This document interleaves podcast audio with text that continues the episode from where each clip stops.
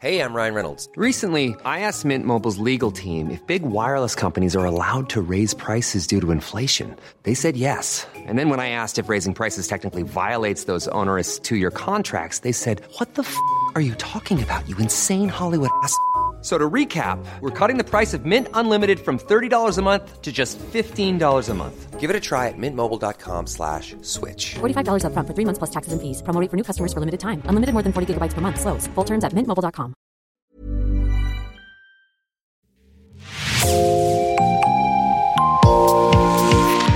Bonjour et bienvenue dans Podcasting, l'actu dans la poche, le podcast quotidien d'actualité du Grand Sud-Ouest. Chaque jour, suivez-nous à la découverte de l'information régionale avec les journalistes et chroniqueurs du territoire.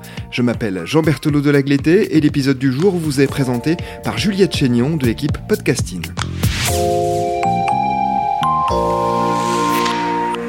Aujourd'hui dans Podcasting, partons dans le Lot-et-Garonne. Là-bas se trouve la maison forte de Montbalin. C'est le titre d'un reportage du média Champ Libre. Vous en êtes l'autrice, Sonia Moument. Bonjour. Bonjour. Vous êtes rédactrice en chef de Champ Libre et vous nous emmenez donc à la découverte de la maison forte de Montbalin. Je l'ai dit, c'est dans le Lot-et-Garonne.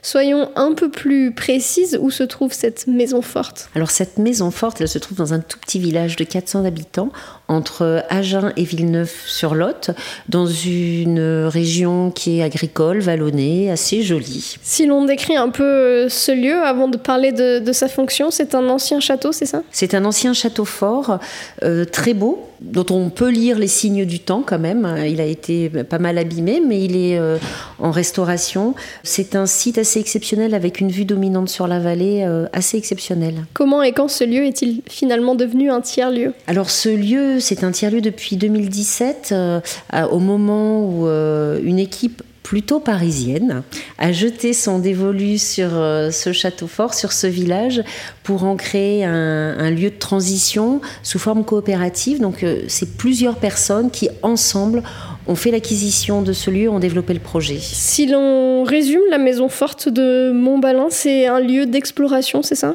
Alors, ils se définissent eux-mêmes comme une fabrique coopérative des transitions, c'est-à-dire un lieu où on expérimente toutes sortes de choses qui relèvent de la pensée, de l'écologie, de l'art, de l'inventivité, des relations sociales. C'est vraiment un lieu dans lequel on réfléchit beaucoup et on fait aussi.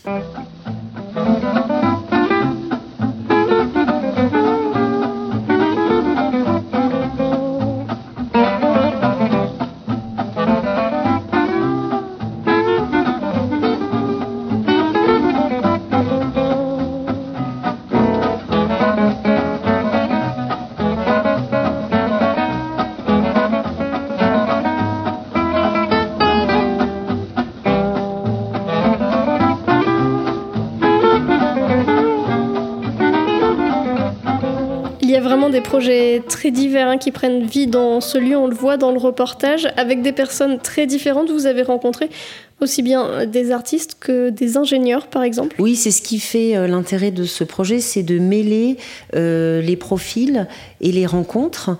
On a pu notamment rencontrer deux jeunes ingénieurs, Marion et Robin, qui sont en résidence quasi permanente à la Maison Forte. Euh, ils ont conçu une tiny house, c'est-à-dire une petite maison de moins de 20 mètres carrés, totalement écologique, euh, puisqu'ils ont un souci vraiment environnemental fort. Dans l'atelier, ils étaient en train de concevoir aussi une douche en autonomie, c'est-à-dire euh, 7, 7, litres de consommation d'eau, là où euh, une douche normale consomme 70 à 80 litres d'eau.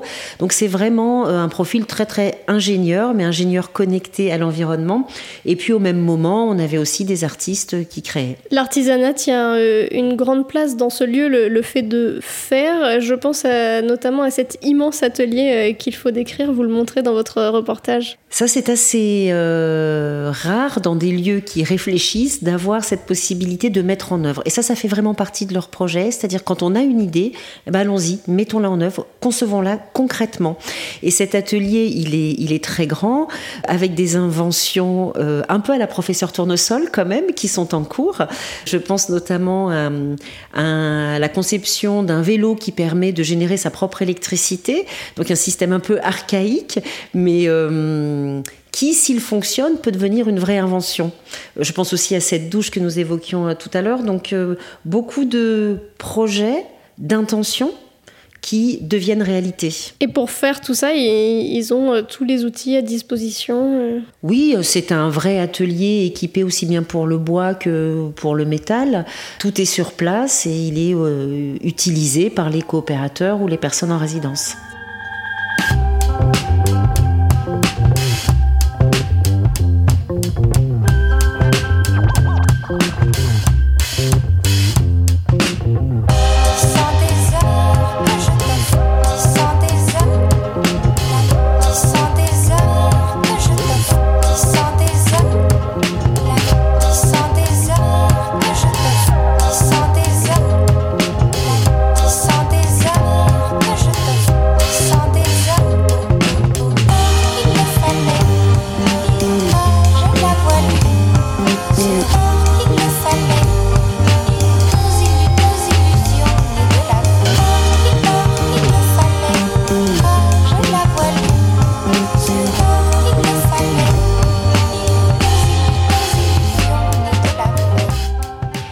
Avoir euh, l'impression que ce type de lieu, ces, tiers-lieux, portent parfois des missions un petit peu euh, abstraites, un peu jus de crâne, euh, comme le dit le, cofondateur dans le reportage.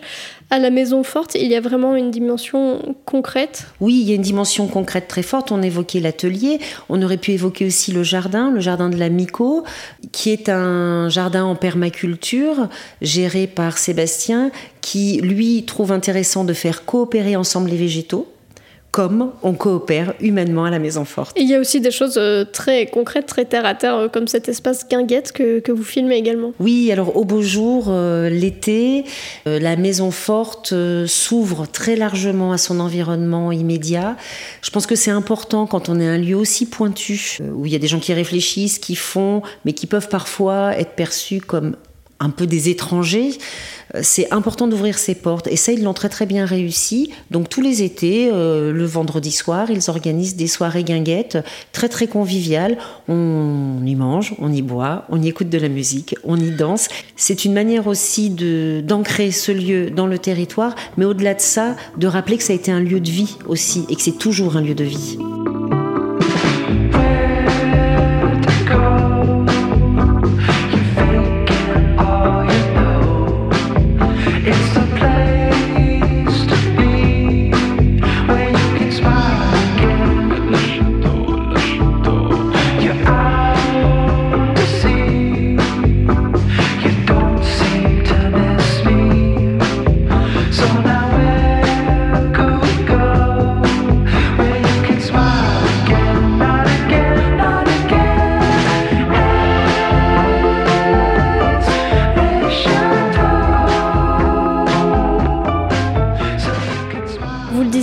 C'est plutôt monté par une équipe euh, parisienne en milieu très rural et c'est vrai qu'on peut, il y a parfois des, projets similaires où il y a un petit peu des frictions entre les, locaux et puis ceux, qui arrivent, c'est ça? Oui, ben on est toujours l'étranger.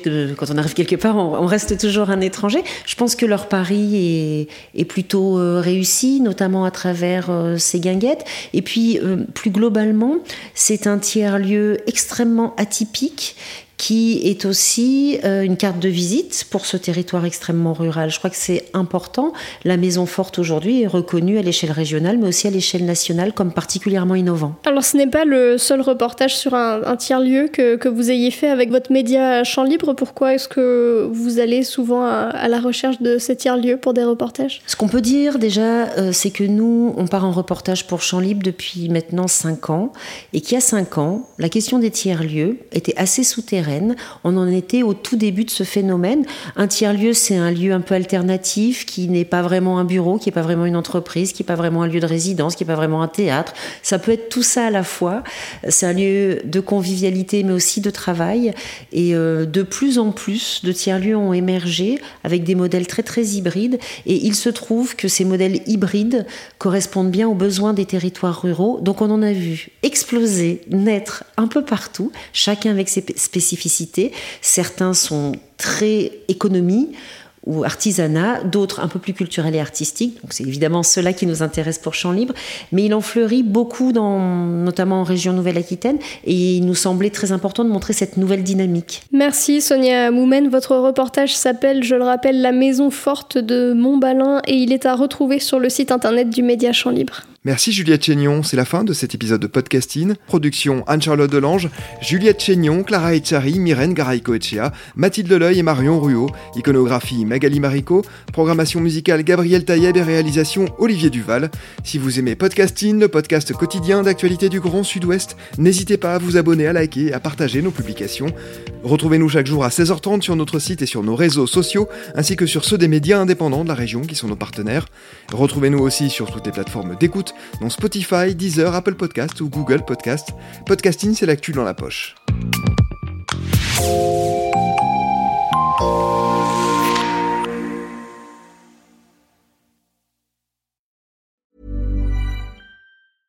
Hey, it's Paige DeSorbo from Giggly Squad. High quality fashion without the price tag. Say hello to Quince. I'm snagging high-end essentials like cozy cashmere sweaters, sleek leather jackets, fine jewelry, and so much more. With Quince being 50 to 80% less than similar brands. And they partner with factories that prioritize safe, ethical, and responsible manufacturing. I love that. Luxury quality within reach. Go to quince.com slash style to get free shipping and 365 day returns on your next order. Quince.com slash style.